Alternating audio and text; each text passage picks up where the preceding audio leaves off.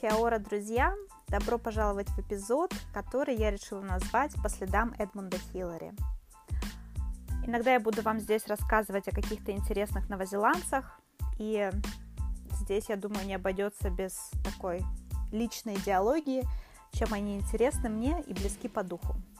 Юля, кто такой Эдмунд Хиллари? И почему ты не идешь по следам хоббитов? Тема совершенно не хайповая – и по идее сегодня я должна была рассказать вам про Макамакай, копченые татуированные головы свирепых воинов Маури.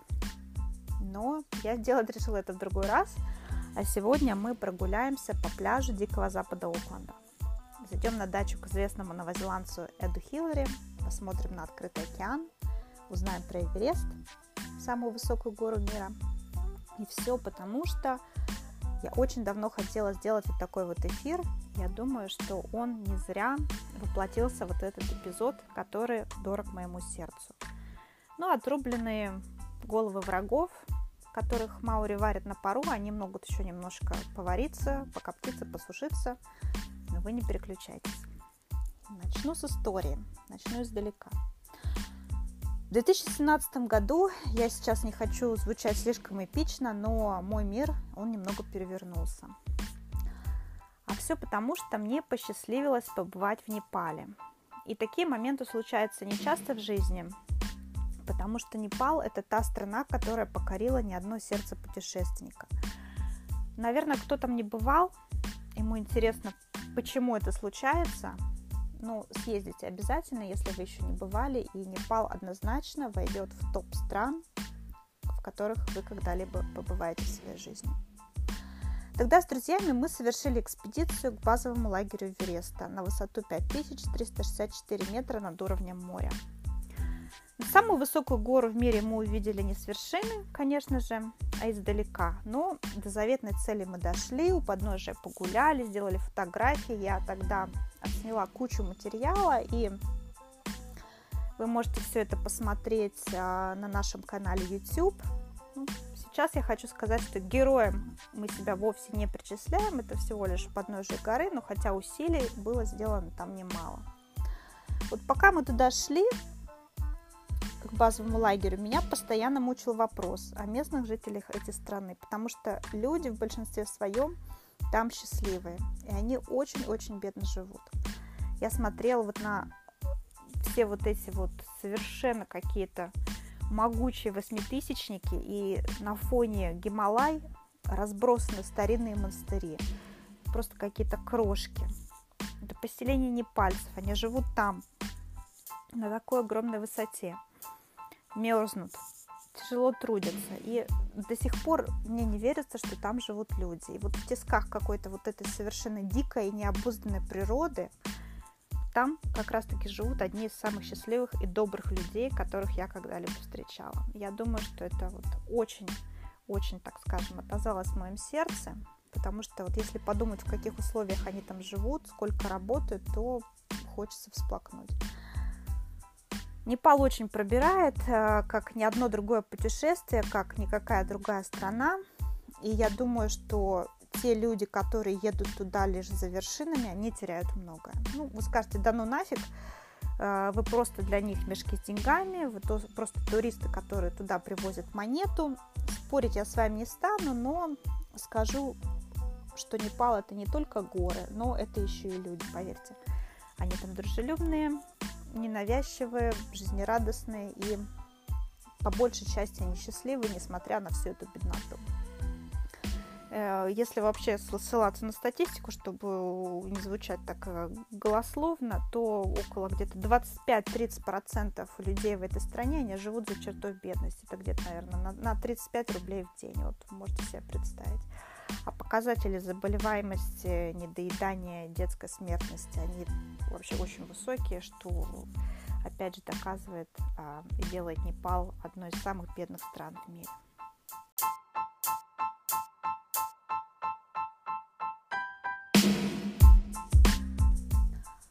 У Хиллари есть абсолютно замечательная цитата, которая, я думаю, что говорит много об этом человеке.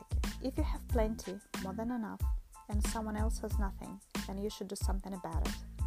Если у вас есть чего-то много, этого больше, чем достаточно, а у кого-то нет ничего. Значит, вам нужно что-то с этим сделать. Экспедиция 1053 года. Эдмунд Хиллари и непальский шерпа Тенсин Наргей совершили первое восхождение на Эверест на высоту 8848 метров. Буквально за одну ночь никому неизвестный пчеловод из Новой Зеландии стал знаменитостью. Тогда это было какое-то абсолютно крутое событие мирового масштаба, и оба покорителя попали в список знаменитостей и героев, которыми они для многих остаются и по сей день. Возможно, а, вы слышали, что сегодня а, обычные, ну как обычные, богатые люди делают такие восхождения на Эверест. Это стоит огромных денег. То есть э, фактически за большие деньги, будучи физически готовым, вы тоже сможете совершить данное мероприятие, данную задумку и, может быть, э, в чьем-то видении тоже стать героем. Ну, то есть в те времена, а, где-то 60-х годов, со, всплеск, со всплеском и уже последующим таким процветанием, популяризацией коммерческого альпинизма, начался вот этот вот самый бум экспедиции на Эверест, который и продолжается по сей день. Ну, потом уже а, в 1058 году, а, спустя пять лет, Эдмунд Хиллари уже внес Южный полюс в список своих побед, но об этом я упомяну немного позже. Вот когда вы приезжаете в Новую Зеландию, вы обмениваете деньги. Возможно, те, кто уже здесь был, а, они заметили, что с 5-долларовой купюры на вас смотрит такой приятный человек с лучезарной, открытой, доброй улыбкой. И вы, может, спрашивали, кто этот человек. Это тот самый Эдмунд Хиллари, который покорил Эверест. И как раз-таки после возвращения с этой экспедиции была сделана фотография. Тогда Эду было 34 года.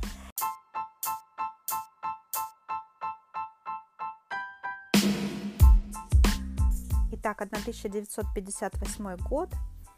Список Эдмунда Хиллари попал Южный полюс. Спустя пять лет после восхождения на Эверест он совершил экспедицию к Южному полюсу в Антарктику. Вот если вы возьмете в руки и внимательно присмотритесь а, к изображениям, которые есть на 5-долларовой купюре, вы также заметите, что там есть тот самый известный трактор, на котором участники экспедиции добрались до полюса. Тогда новозеландская команда Хиллари они стали первыми, которые достигли Южного полюса после экспедиции Роберта Фалькона Скотта в 1912 году, но первыми, кто это сделал на автомашинах. Тогда это его команда, которая состояла из четырех человек, они а, добрались до полюса на модифицированных тракторах Месси Фергюсон. То есть, а, если вы видели эту фотографию, такие совершенно потрясающие огромные машины. И, э, кто знает, такой ведущий бренд мирового сельхозмашиностроения. Мне кажется, что такие экспедиции по сей день повторяют, но я думаю, что, а, наверное, они менее известны.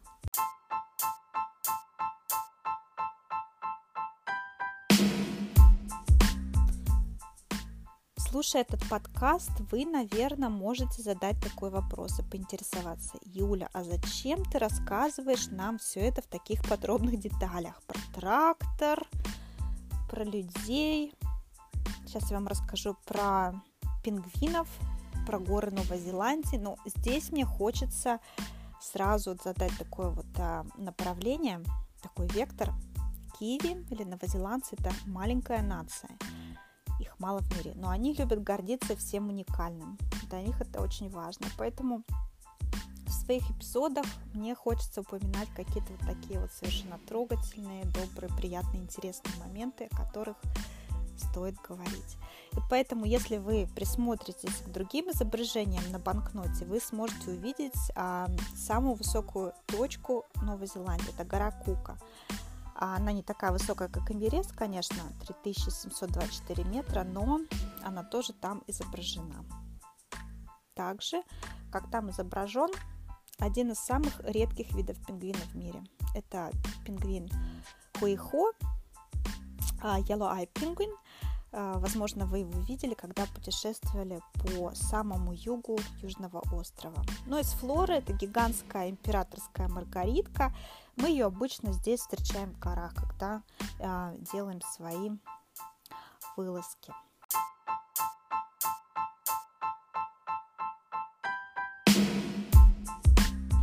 Простите, я делаю такие небольшие отступления лирические, но я думаю, что такая вот занимательная информация, она делает этот эпизод интереснее. Итак, вы уже поняли, что Хиллари был таким простым, скромным человеком, хотя и стал самым знаменитым альпинистом в мире. То есть он не поддался славе, он не поддался власти денег, комфорту жизни и по сути, стал он, конечно, селебрити своего времени, но на самом деле э, стать героем, зайдя на вершину самой высокой точки планеты, это была лишь э, половина его героизма, или даже правильнее будет сказать, это было его начало.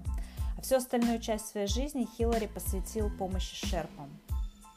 И э, благодаря его проектам было построено много школ, больниц, медицинских центров и он очень много помогал людям. Поэтому, наверное, называя его героем своего времени, я, пожалуй, бы причислила его героем и сегодняшнего дня. Родился Хиллари а, в 1919 году а, в городке Туакао, тогда это еще был пригород Окленда, и он был всем известен, наверное, то время как такой решительный, упрямый подросток. И я думаю, что, конечно же, это стало залогом а, его покоренных вершин. Он очень любил приключения. И как он сам говорил о горах, вот я а, взяла цитату из одного из интервью, я думаю, что в основном поднимаюсь в горы, потому что получаю от этого много удовольствия. Вообще никогда не пытаюсь анализировать эти вещи слишком тщательно, но думаю, что все альпинисты, они получают такое большое удовлетворение от преодоления каких-то проблем. По их мнению, это очень трудно, энергозатратно, и такие мероприятия, конечно же, они могут быть опасными. Но я думаю, тот факт, что вот эта опасность, она и придает какой-то азарт и может добавить его притяжение к таким вот увлечениям.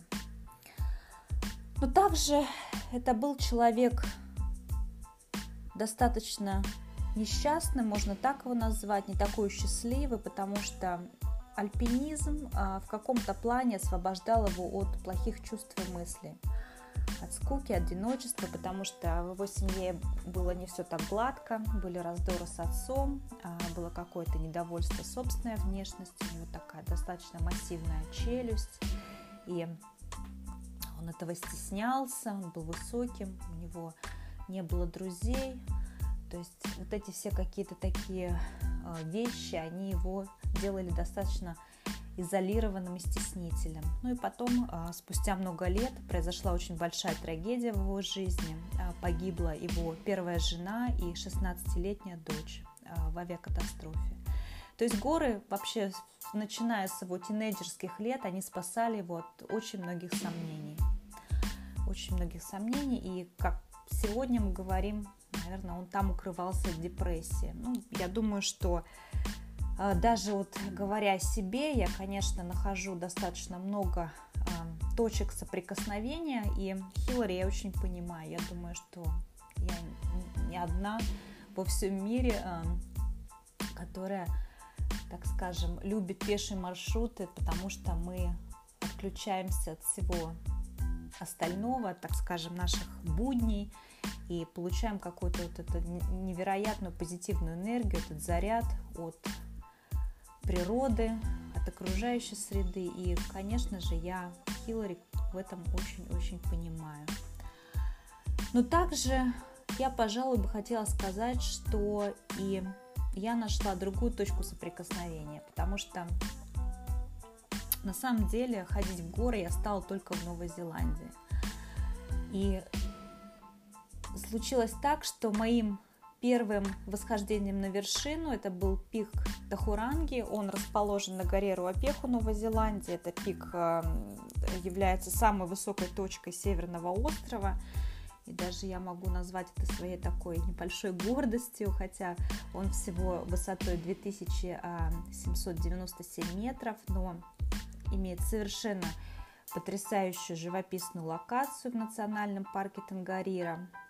Если вам когда-то там удастся побывать, открывается фантастический вид на кратерное озеро, вот этого вот живого активного вулкана, который весь пыхтит и дышит. И как оказалось, как раз-таки Э, в биографии Эда тоже есть такая закладочка в этой истории, когда в 1935 году, еще будучи школьником, Хиллари тоже первый раз побывал именно там и влюбился в горы. И вот тогда, со времени своего первого в жизни восхождения, так же, как это было со мной, сквозь пот, слезы, он боролся с собой, чтобы, э, так скажем, победить гору. И это я поняла на себе как нельзя лучше, что в жизни нам всегда дается самое сложное через какую-то боль, через те же слезы и пот. И, наверное, наши вершины это э, они не просто так покоряются. Поэтому вот эту фразу, которая стала крылатой даже и известна во всем мире, то есть не с горой мы боремся, с собой, как говорил Эд, ее я проношу через всю свою жизнь. И как плохо бы мне не было, она меня очень всегда мотивирует и ставит на ноги, приводит, так скажем, в чувство. Ну и вообще еще такая вот э, маленькая заметочка, как оказалось, э, его семья тоже была пчеловодами по линии моего отца. А, они тоже занимались э, всю жизнь пчелами. Такое маленькое, но очень приятное совпадение. К сожалению, в 2008 году, 11 января, Эдмунда Хиллари не стало. Он скончался от сердечной недостаточности в городской больнице Окленда, и ему было 88 лет. Ну, конечно, он мог еще пожить, но вот так случилось. Эта смерть, конечно, стала большой трагедией не только для его семьи, но и была объявлена официально как глубокая потеря для Новой Зеландии. Это сделала премьер-министр Хелен Кларк. It was profound loss to New Zealand. Тогда отпустили флаги на всех э, правительственных и общественных зданиях и на базе Скотт э, в Антарктиде. Ну, конечно же, после смерти таких э, великих людей какие-то трибьюты делают в стране, наверное, будет правильно сказать, отдают дань. Тогда после смерти Хиллари предложили сделать государственный праздник, и, к сожалению, этого не случилось. То есть праздника нам не добавили, но, может быть, когда-нибудь они это пересмотрят. Также что было решено? Переименовать какие-то горы после Хиллари, но э, семья Артура Оливье, вот в честь которой названа гора, они были против этого, и я считаю, в принципе, вполне обоснованно, потому что э, на Южном острове в районе Маккензи, если вы были э, в знаменитом парке Аураки, Маунт Кук, там есть достаточно много мест, э, которые были названы в честь Хиллари. Там есть такая потрясающая гостиница Эрмитаж на Маунт Кук Виллидж с альпийским центром сэра Эдмунда Хиллари. Вы можете там побывать, остановиться в этом отеле, там потрясающие виды, фантастические треки, подвесной мост, ледники, трек э, достаточно простой, вы можете прогуляться до а, ледникового озера Хукер. Там все движется, такая а, гора Кука, это такая живая гора, и я думаю, что вы можете сами в этом убедиться и посмотреть, как там все устроено. Обязательно там побывайте, съездите туда. Ну, конечно же, после своей смерти Хиллари оставил такое вот э, историческое наследие не только, так скажем, своей семье, которые были самыми близкими его людьми, но и всем новозеландцам. Гостям страны, я бы сказала, обычным людям, которые а, сюда приезжают и имеют возможность а, прикоснуться вот ко всей этой истории. Последние годы своей жизни он очень много размышлял, проводил в такой изоляции, и он сказал такую вот фразу. «Я официально заявляю, что прожил полную жизнь, счастливую, но и с долей печали. Мне не на что жаловаться, но тем не менее, если какие-то люди в Новой Зеландии считают, что я сделал вклад в престиж моей страны, то лучшим способом поддержать эту идею будет продолжать мое скромное дело – и продолжать помогать людям, живущим в Гималаях, с которыми я работал в течение многих лет моей жизни. Вот это были последние слова Эдмунда Хиллари, и с этими словами он подписал свое последнее завещание, и завещание, в котором он попросил а, своих детей, свою жену, чтобы его прах был развеян над прекрасным проливом Хаураки.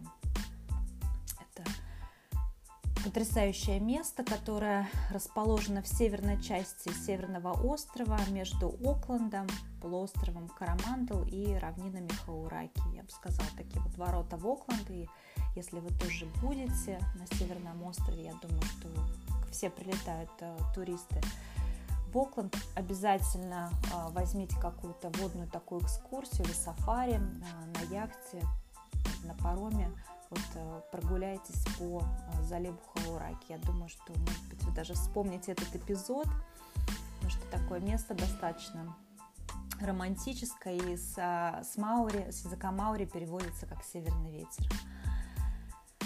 Ну вот, пожалуй, в таком вот типичном и непритязательном жесте, в такой доброжелательной форме, которую и, и проявлял Хиллари на протяжении всей своей жизни, он – оставил свои личные бумаги, а, дневники, карты, это были какие-то фотографии из его личного семейного архива, это были цветные слайды, какие-то документы из его проектов, экспедиций, и все, что касалось его жизни и приключений. И все он это оставил а, новозеландской нации. Все это он оставил в Киеве через Оклендский музей, а, который расположен в красивом парке Домейн. То есть это Auckland War Memorial Museum. Если вы там будете, обязательно загляните. Но многие, конечно, такой возможности и не будет, поэтому как-нибудь я в эфире вам покажу какие-то вот интересные вещи из коллекции Эдмунда Хиллари, потому что они сейчас стали, так скажем, открыты для всех людей. И вот мы посмотрим на эти архивы. После его смерти дети Сара и Питер, они имели доступ, конечно, ко всему этому, но они тоже решили, что вместо того, чтобы они а, будут хранить какие-то вещи у себя дома, они также сделали пожертвование вот а, в музей Окленда.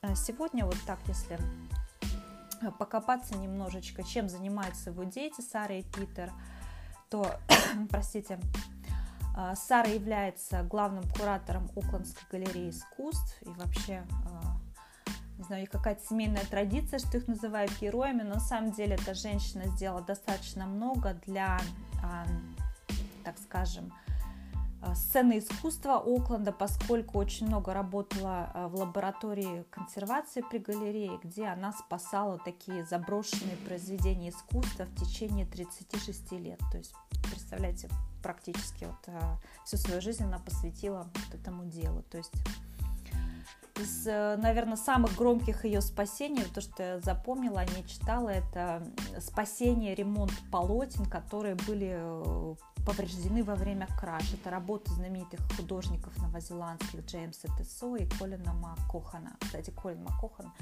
о нем, а, я думаю, стоит сделать отдельный эфир, тоже интересная достаточно персона. Ну и в то время как а, ее исследование техники рисования выявило а, несколько подделок, которые как раз-таки находились в галерее в общественных коллекциях. Ну а Питер, он также стал альпинистом, у него было несколько восхождений, в том числе на Эверест, и он сейчас занимается благотворительностью филантропа писателя. То есть они все пошли, так скажем, по линии отца. Ну, а его жена, она тоже занимается какой-то благотворительной деятельностью. Ну, конечно, наверное, большую часть своей жизни сейчас она проводит на пенсии. Что еще интересного оставил э, Хиллари для музея Окленда? Это был ледоруб, это была фотокамера, это был гаечный ключ, эмалированная кружка, шелковые перчатки, которые он брал с собой на вершину Эвереста, и самые большие куски камня, которые он привез с собой с самой вершины в Новую Зеландию. Они были оставлены его жене, но все эти вещи она потом пожертвовала музею.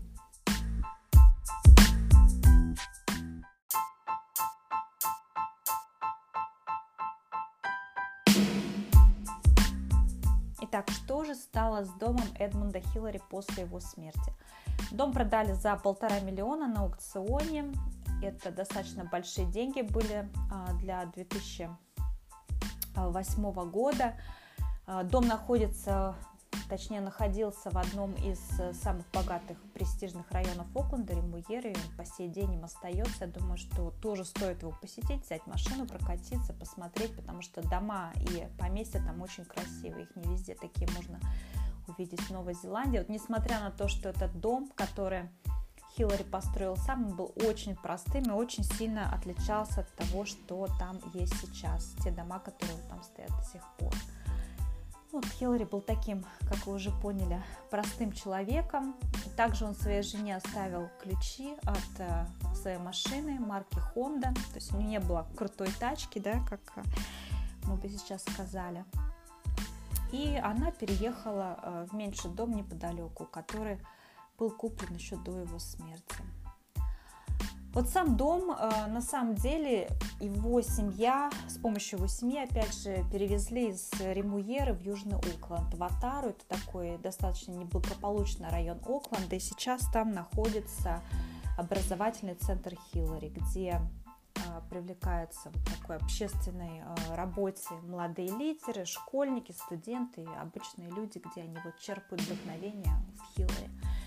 Я тоже как-то посещала это место, тогда еще я сильно много о Хиллари не знала, и а, там я была на просмотре на примере какого-то фильма про альпинизм. Вот, наверное, сейчас, читая больше о Хиллари, я узнала о таком замечательном образовательном центре. Что еще интересного? Также своим детям он оставил и э, равные доли своей собственности на западном побережье Окленда, которое э, Эдмунд называл самым красивым местом на, на планете. Я его цитирую буквально. Э, ну, об этой вот части биографии я узнала совсем недавно, хотя сама являюсь э, жителям западного Окленда уже несколько лет, и я думаю, что очень было приятно, конечно, узнать вот такой вот факт из а, его биографии, потому что места фантастические, вы уже, наверное, не раз видели у меня в эфирах а, в инстаграме пляжи с черным вулканическим песком, выход в открытый океан, какая-то совершенно неземная красота. Я думаю, что неспроста вот, Хиллари очень любил это место. Что еще интересного хотелось бы рассказать? Что, ну, наверное, вы поняли, деньги, конечно, никогда не были настолько важны для Эды и Леди Джун, и то, что Хиллари очень много занимался вообще в своей жизни благотворительными проектами. И вот, эм, конечно же, он, наверное, достаточно быстро к этому пришел. Вот такая поворотная точка да, в его биографии, это когда э, в 1060 году, когда Эд находился в одной из экспедиций в регионе Эвереста, он возглавил экспедицию, где изучал э, физиологию человека в горах. И вот однажды во время такой вот экспедиции он сидел вечером э, в базовом лагере, был разбит лагерь, и вот он сидел и за чашкой чая он беседовал со своим напарником, которого звали Сердар. Это был Шерпа, обычно такой Шерпа, житель э, высокогорного региона э, в Гималаях. И он его спросил, что он больше всего хотел бы для его детей и для людей Шерпа в целом. Вот тогда вот Сердар сказал, что я бы хотел попросить школу в его деревне Кумджунг.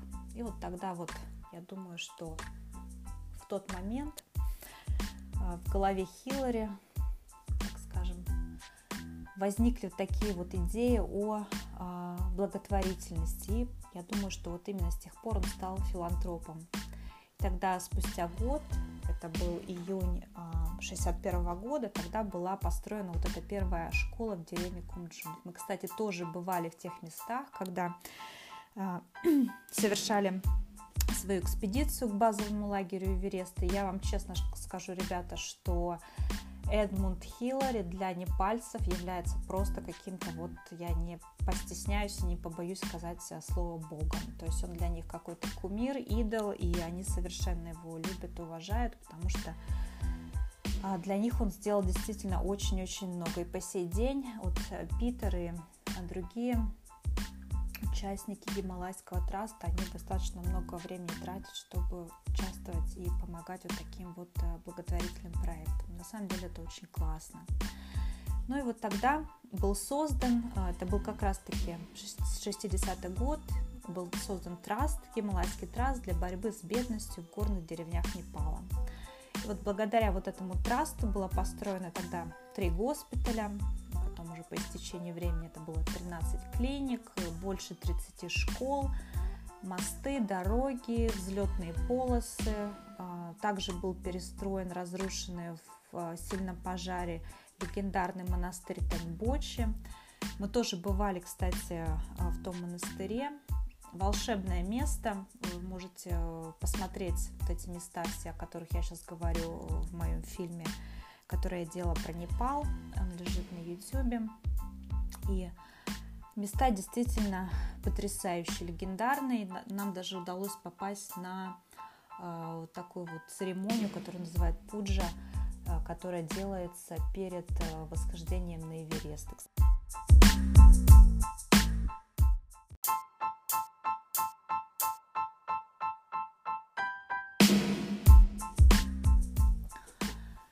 То есть последние 50 лет своей жизни Эдмунд посвятил людям, и эта работа по сей день, она продолжается через а, Гималайский траст.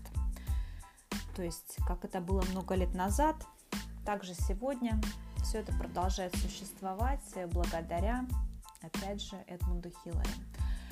Ну, что еще интересно, после его смерти, как к этому вот отнеслась э, новозеландская коммуна, новозеландское сообщество, или как э, здесь принято это говорить, комьюнити, они решили отдать э, дань Эду в такой вот форме организации похода через всю Новую Зеландию. Может, вы слышали, сейчас есть такой трек, который популярный достаточно, приезжает много людей, они идут, получается, через два острова то есть пересекаются два острова Te Araroa Trail называется. То есть э, в то время, тогда, когда умер Хиллари, это не было чем-то новым. Вообще этот трек, он возник много лет назад и еще был придуман а, а, Альпийским клубом Новой Зеландии. То есть это такое достаточно тоже легендарное явление. И вот тогда в каждом городке школьники, молодежь, они привлекались к восхождениям каких-то местных гор или холмов, чтобы узнать о Хиллари. То есть они а, делали какие-то благотворительные фонды и использовали для спонсорства вот такую вот программу. В 2008 году а, был переименован аэропорт в городке Лукла а, в Тенсинг Хиллари Airport. Это аэропорт Тенсинга Хиллари. И опять же, немногие, наверное, знают, что это самый, наверное, популярный, самый легендарный опасный аэропорт в мире. Он был построен благодаря именно Эдмунду Хиллари. Я из своего личного опыта могу вам, ребята, сказать, что это не вранье, то есть это абсолютная правда. Место, конечно, потрясающее, захватывающее дух, просто, там, не знаю, у тебя нехватка кислорода будет от таких вот потрясающих видов. А, нам удалось туда прилететь а, на вертолете. Мы делали посадку на вертолете, потому что нас отменили рейсы тогда из Катманду. Мы не могли долго улететь, и мы решили, что мы рисковать не будем, и мы полетим на вертолете. То есть туда мы прилетели, приземлились на вертолете, а уже обратно, когда мы улетали по окончанию нашего базового лагеря Эвереста, нам посчастливилось а, улететь на самолете, уже посмотреть, так скажем, получить опыт а, на самолете. Это было страшно, честно вам скажу, и этот момент я очень-очень хорошо отразила, опять же, вот в этом фильме. Пожалуйста, посмотрите, я думаю, что вам тоже будет очень интересно. То есть такие вот мероприятия в память Хиллари. Также проводились какие-то премии, какие-то игры регби которые использовали его имя. И э, если говорить о горах, все-таки южный хребет горы Кука был переименован в 2011 году в хребет Хиллари. То есть достаточно такой исторический тоже момент. Ну и как я уже упоминала про новозеландские деньги. Хиллари был одним из четырех новозеландцев, представьте, только четырех новозеландцев, и уникальность заключается в том, что он был единственным при жизни, а, которого выбрали для образа на новозеландских банкнотах. То есть вообще традиционная такая тематика и, э, так скажем, традиция монархии, она была нарушена, потому что на банкноту э, поместили человека при его жизни. То есть флору и фауну оставили, но при жизни человека поместили. Вот это такой, можно сказать, э, поворотный момент тоже, ну, хотя и маленький в истории Новой Зеландии.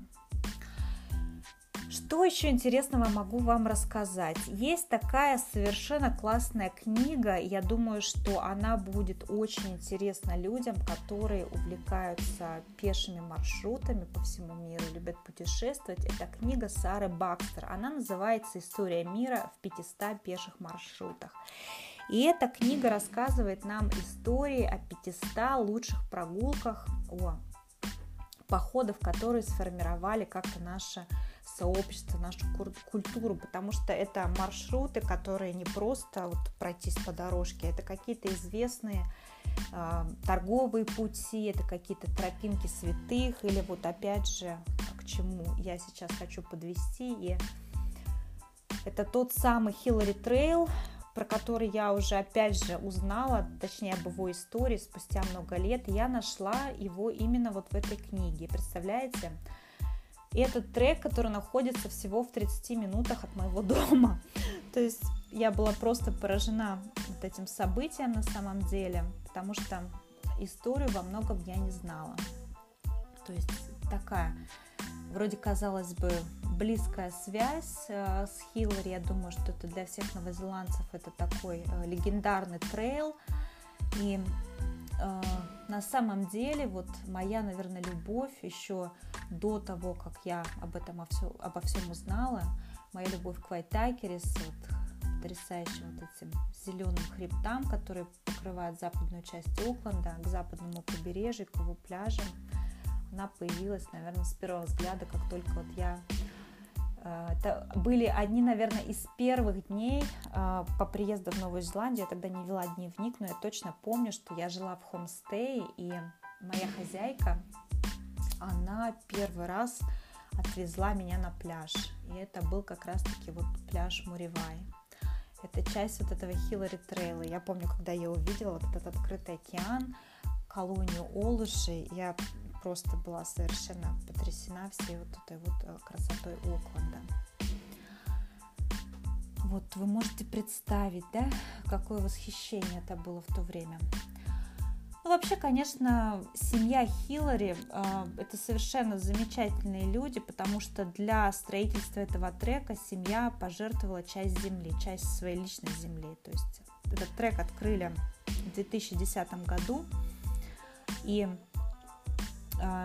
с тех пор, с 2010 года, этот трек использовался для э, марафонов, потому что там очень часто проводили трейл для бегунов.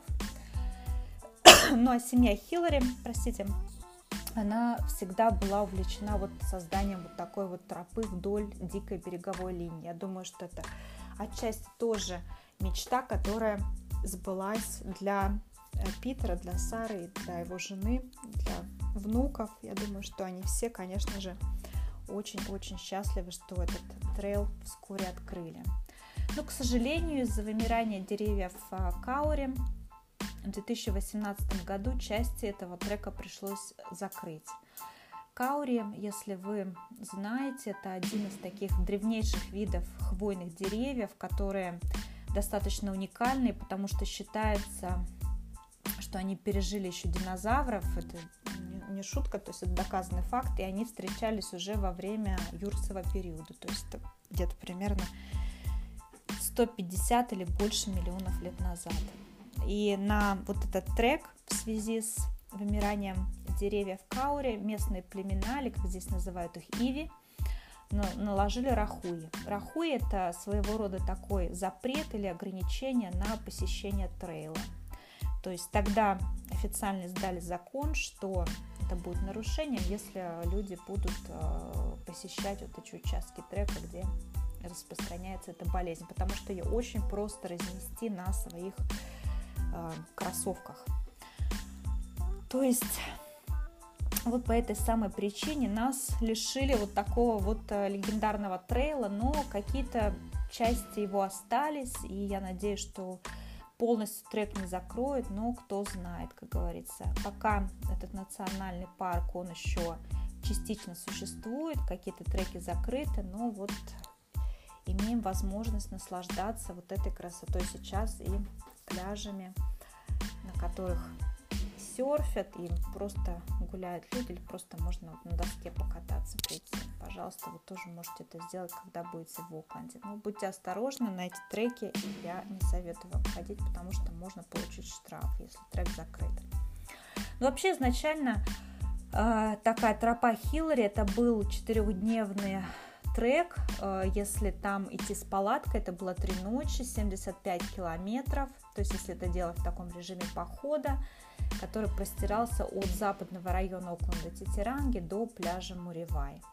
Ну, какие-то суперлюди, они его пробегали за день э, с очень раннего утра до вечера, то есть они бежали вот эти все 75 километров. Тогда и проводились марафоны, но и тогда еще трек такой был на хайпе, потому что он был открыт во вторую годовщину смерти Хиллари, и очень много таких вот ивентов проводилось. Ну и плюс ко всему этот маршрут открыл совершенно потрясающие, захватывающие виды на побережье, на буш, на прибрежные поселения. Думаю, что для многих новозеландцев это вот был такой вот коннекшн а, с героем своей страны.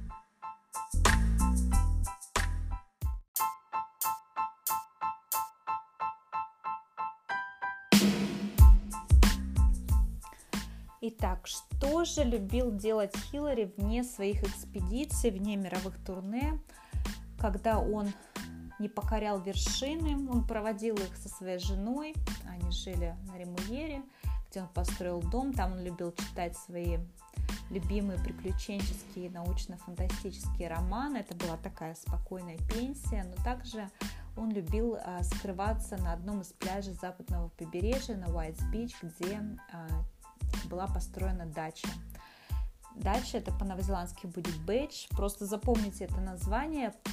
Про бэдж я сделаю отдельный эфир, потому что это часть новозеландской культуры, и это очень большая часть их культуры. Требует такого, скажем, особого внимания. Я бы сказала, это философия жизни новозеландцев в принципе. То есть вот такой вот бэдж был у семьи Хиллари. И вообще семья его имеет довольно-таки э, тесную связь с западным побережьем Окленда еще с 1925 года, когда тесть Хиллари, Джим Роуз, это отец, получается, его первой жены, которая погибла, он построил бэдж на Анавате, тоже один из пляжей, и сегодня на сегодняшний день, в наше время, семья Хиллари пожертвовала там землю, которую теперь и пересекает, э, получается, Hillary Trail. Получается, что вот западный Окленд, собственно, и стал вторым домом Эдмунда Хиллари. The west coast was Sir Ed's second home, Anawhata was his favorite beach, a place he called the most beautiful on the planet. Вот. Цитирую.